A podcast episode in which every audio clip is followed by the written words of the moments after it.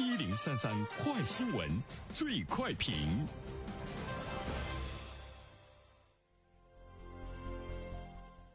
焦点事件快速点评：教育部今天发布公告，就未成年人学校保护规定征求意见稿公开征求意见。在人格权益方面，意见稿提到，学校不得公开学生的个人考试成绩和名次，不得对外宣传学生的升学情况。对此，我们来听听本台评论员袁生的观点。你好，单平。目前呢，这个未成年人学校保护规定正在征求意见哈。其实它其中呢涉及到了很多方面的内容，一共有十一项的规定。在这个学生的人身安全、人格权益、受教育权等这些方面啊，都做了规定。那么我们今天说到的，不得公开学生个人的考试成绩名次，不得对外宣传学生升学情况，这个呢是属于人格权益的范畴，就是学校呢要尊重和保护学生的人格尊严。尊重呢学生的名誉哈。从学校的角度上来讲呢，它一方面呢是淡化分数竞争，注重一种多元的评价，减少学生之间的横向比较，还有呢纷纷计较的现象；再一方面呢，就是降低孩子们对分数和排名的敏感度，以免影响孩子的自信心。但是呢，我们要思考的一个问题就是，它是不是真的维护了学生的人格尊严？人格尊严呢，它是一个。长期主义的概念，任何的时期，我们都会时时的面临着我们每一个人我们自身的人格尊严。所以说，对于一个学生来讲，不单单他在学校有人格尊严的问题，在他的人生中，在社会上，在他的。工作的这个时空中，也面临着人格尊严。我们的学校如此的去保护，走出学校之后，谁去保护他的人格尊严？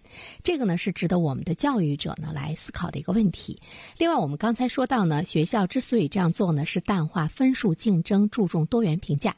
不过，我们想问一下，今天的学校对于孩子们的多元评价建立起来了吗？好像还没有。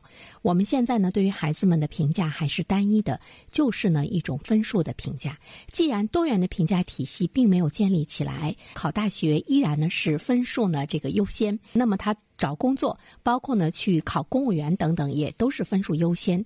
在明明。这样突出的一种呢单一的评价的体系下，我们却从多元的评价的角度呢，要避免孩子们对于分数的敏感和在这方面的一种竞争力，以人格尊严为理由来做呢一个挡箭牌。呃，我觉得这其中可能对于孩子来说未必呢是一种保护，在某种程度上来说，可能还是一种呢伤害。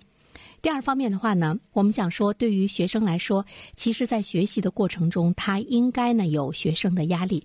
呃，目前的状况呢，已经有很多的学校不对外呢公布呢学生的成绩，学生只知道自己的成绩，他不知道别人的成绩，所以呢，就是一个背对背的这样的一种状况。对于很多的孩子来说，他只知道在他们班谁是优秀者，谁是中等生，他有一个区间的问题。但是呢，每一个孩子具体呢是多少名，可能大家呢都不是非常的这个清晰。在这里面，对于学生来讲，仿佛呢，他的压力呢是降低了，这样的保护是让学习风气呢是散漫了，因为他没有呢让学生很认真的来看待成绩和他的这个排名，因为只有从成绩和排名中才能够看到不足，去改善方法，这个呢是学校应该应对的一个问题。第三方面的话呢，我想说，其实对于学校来讲，我们对于学生的教育，除了知识的教育，最重要的教育呢是教育学生怎么样有智。慧怎么样去培养心性？